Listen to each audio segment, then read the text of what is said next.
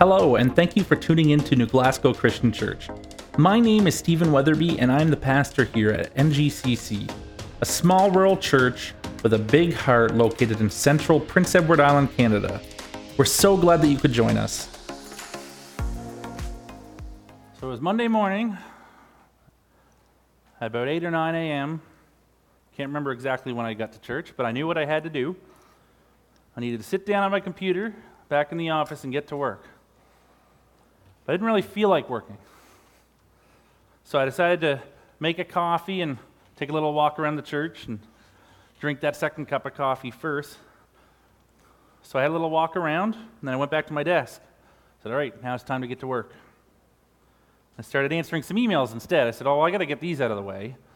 It's a little easier. And I said, Oh, well, I better post something on the church Facebook page, because that's a little more fun. Basically, anything to avoid the work I had to do at hand.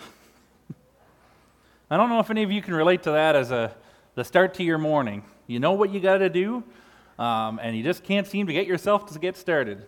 Um, there's days that I I have the work and I'll just waste time um, watching videos online or scrolling on my phone. Um, what uh, I guess us younger generation calls doom scrolling when you read all the bad news in the world to make yourself feel better. Uh, or get caught up in side project, all, all these things that I really want to do instead of getting this main thing I have to get done done.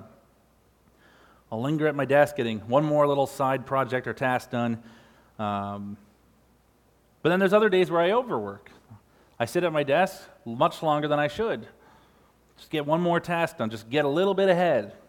Work even though the clock is saying that I should have been home an hour ago. Ecclesiastes 4 5 to 6 says that fools fold their idle hands, leading them to ruin. And yet, Ecclesiastes also says better to have one handful with quietness than two handfuls with hard work and chasing the wind. In today's world, we might not be folding our hands. Maybe instead we're swiping, pressing, typing, and tapping on devices. Maybe we're clicking on ads and catchy headlines or reading a book. Or maybe for me, I start with research that takes me down a bunny trail into something completely unrelated to what I'm doing. And on the other hand, there's the fool who works too much. They work and toil endlessly, always reaching and grasping for more. You can work tirelessly and yet never have enough.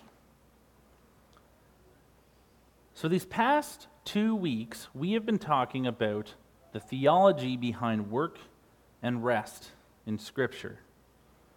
We first talked about rest and how it is meant to be worshipful, not just a day off or an evening off. We talked about how there's a pattern laid out for us in the creation order that demonstrates to us what our lives should look like, that we should have this pattern of work and rest, not just work, work, work. But last Sunday we did talk about work and how it's also meant to be an act of worship as well. And that God takes delight in our work when it's devoted to Him.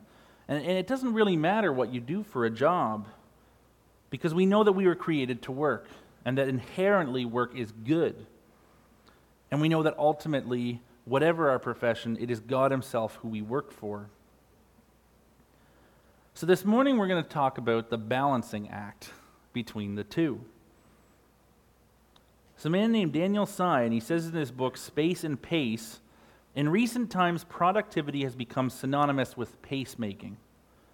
Workplaces subconsciously communicate the idea that adding without subtracting is effective.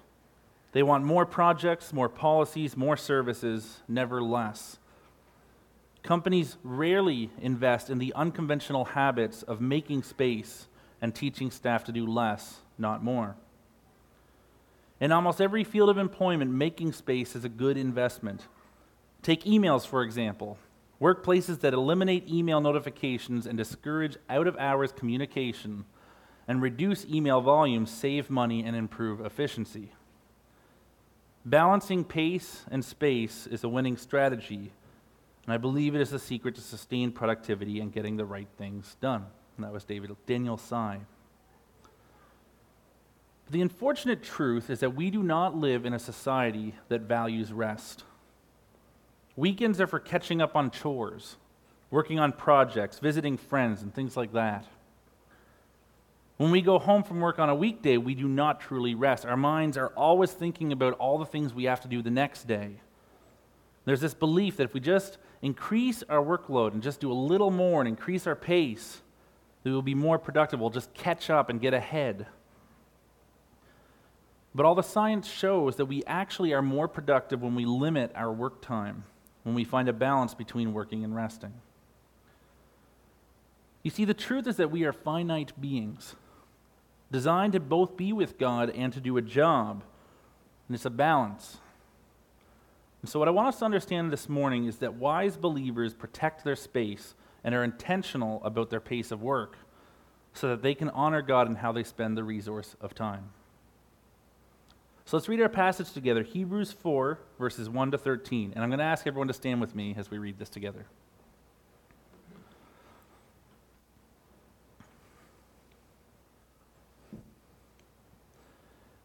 Therefore, since the promise of entering his rest still stands, let us be careful that none of you will be found to have fallen short of it. For we also have had the good news proclaimed to us, just as they did. But the message that they heard was of no value to them, because they did not share the faith of those who obeyed. Now we who have believed enter that rest, just as God has said, So I declared an oath in my anger, they shall never enter my rest. And yet his works have been finished since the creation of the world. For somewhere he has spoken on the seventh day in these words On the seventh day God rested from all his works. And again in the passage above he says, They shall never enter my rest. Therefore, since it still remains for some to enter that rest, and since those who formerly had the good news proclaimed to them did not go in because of their disobedience. God again set a certain day, calling it today. This he did when a long time later he spoke through David, and is in the passage already quoted Today, if you hear his voice, do not harden your hearts. For if Joshua had given them rest, God would not have spoken later about another day. There remains then a Sabbath rest for the people of God. For anyone who enters God's rest also rests from their works, just as God did from his. Let us therefore make every effort to enter that rest, so that no one will perish by following their example of disobedience. For the word of God is alive and active, sharper than any double edged sword. It penetrates even to dividing soul and spirit, joint and marrow. It judges the thoughts and attitudes of the heart. Nothing in all creation is hidden from God's sight.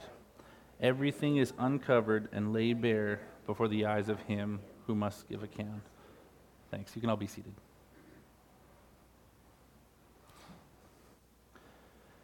That's a lot of verses. And as we read that on the surface, you may have thought to yourself, this doesn't seem to have a lot to do with the balance between work and rest. But the thing is, I have to remind you, we're looking at the theological concepts, the theology of work and rest. And there's a lot in this passage that we can learn about both of those concepts of work and rest. And a lot to be applied to our lives that will impact the way that we see the importance of balancing those two. So, the first truth that I want us to learn from this passage is that there is an eternal concept of work and rest. We've talked about the pace of a work week but we haven't talked yet about the eternal big picture concept of work and rest. In this passage, we see this life that we are living here and now being referred to as toil and labor. And then death in Christ is referred to as God's rest. Now, maybe you've heard the saying, I can sleep when I'm dead. Well, well there you go, it's biblical. The book of Hebrews is devoted to presenting Jesus as a superior high priest or a superior leader to the Jewish people.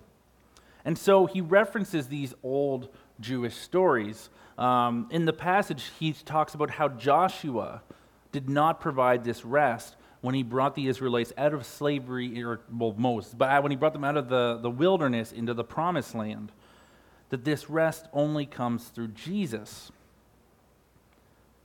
So, before anything else, we have this idea in this passage that not only is work and rest in the creation story, and not only is work and rest something that we both experience in our daily lives, but that work and rest are used to compare this current life in a sinful world with the peace and restoration of the future that we have in Jesus after this life.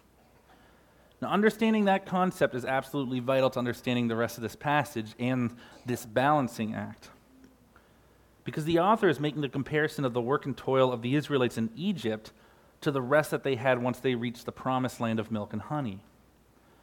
The only problem is that, as the author points out, they did not truly experience true rest, God's rest, not the rest that we have in Jesus.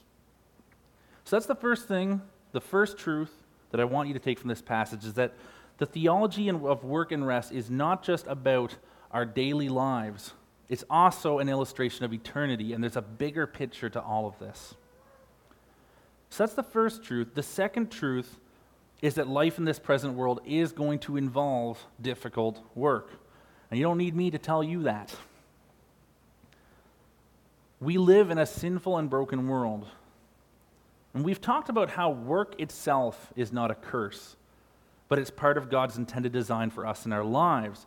Work is not the curse, but the work is cursed because of sin and the fall. Our work has a curse on it, even though the work itself is not a curse.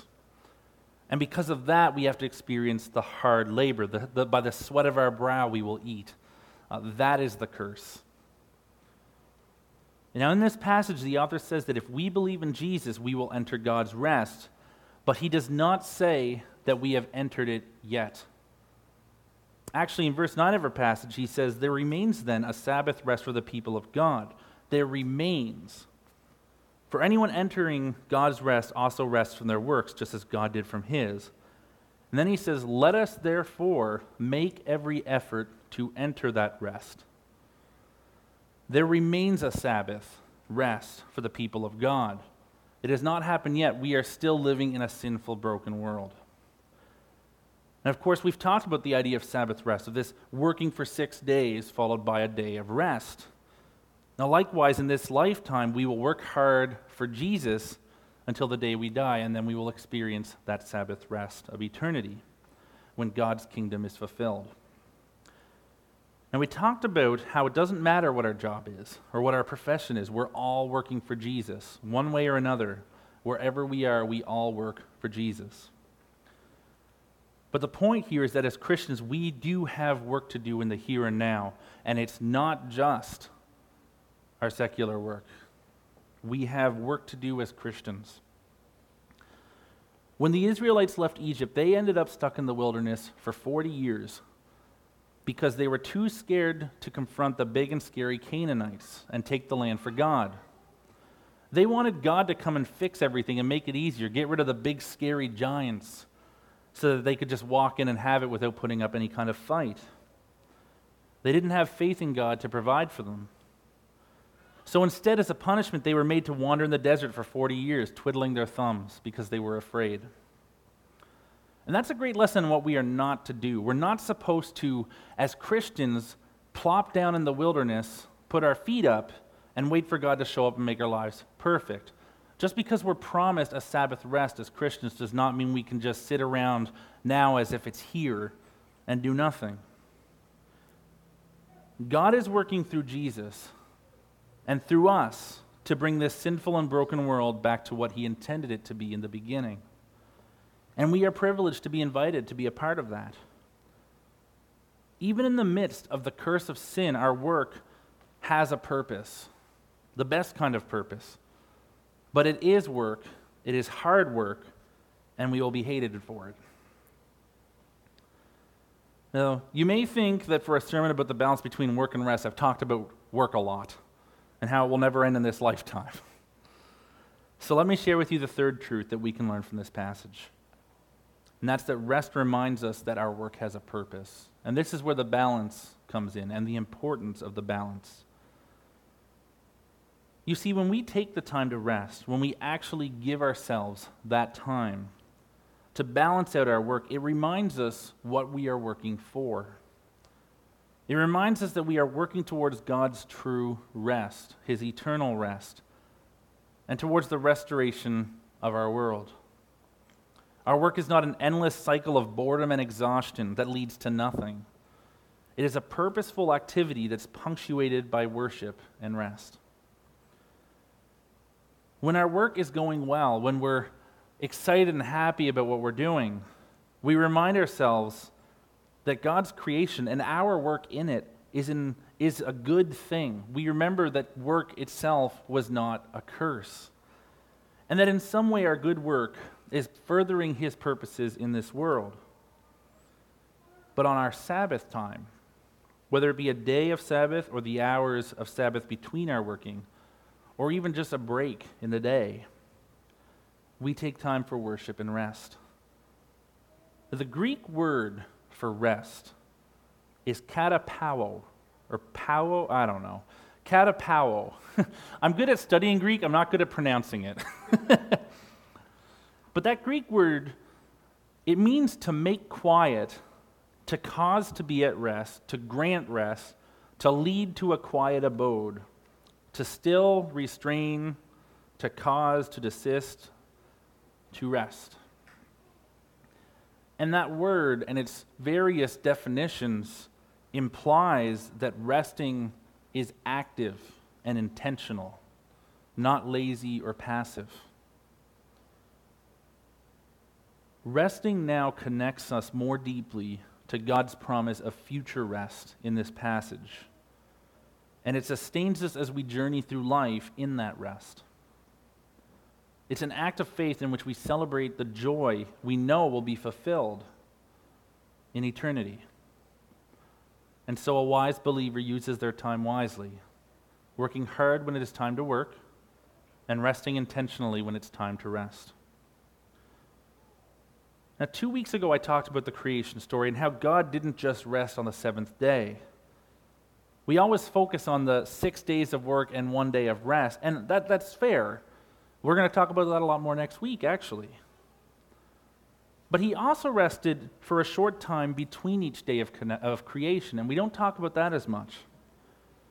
There's a pattern. He would create, he would look at his creation, and then he saw that it was good.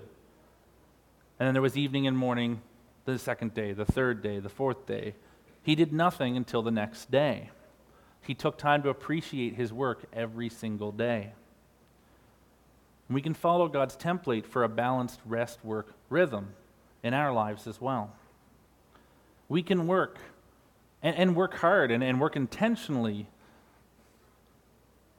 and then actively and intentionally take Sabbath to recognize that our work has a purpose to worship God and His plan for us and for our future rest and to see that He is good. So, as we conclude this morning, remember that even though we are designed to work, we are finite beings. We have limits. We are not God. A wise believer protects their space and they're intentional about their work pace so that they can honor God in how they spend this resource of time. Remember, we all, whenever we talk about stewardship, we always think about money. We never talk about time. But stewardship's not just about money, it's about being faithful with whatever we are given. And we've been given time and energy from God as well. And it's important to be good stewards with that too. Think about all the farms on PEI. I know there's farmers here. Farmers regularly practice fallowing fields, giving the land time to rest and recover from the work of growing. And there's many, many studies that show that a field that has been allowed to lie fallow, even just for one year, will produce a much higher crop yield when it is planted. And I would argue that we are much more complex creations than fields. We also need to allow ourselves to lie fallow at times as well, to rest, to recover, and to remind ourselves that our work has a purpose, that God has a plan for us, and to see that He is good. So as we go downstairs for our blueberry potluck, and then as we leave and return to work this week, my hope and prayer for each and every one of us is that we would learn to balance those two that we would recognize what it is we are working for and that our work is good. But that we would also pattern our lives after God's example of work and rest in Genesis, being good stewards of what we have been given. And that someday we will all enter into God's promised rest for our souls together. Let's pray.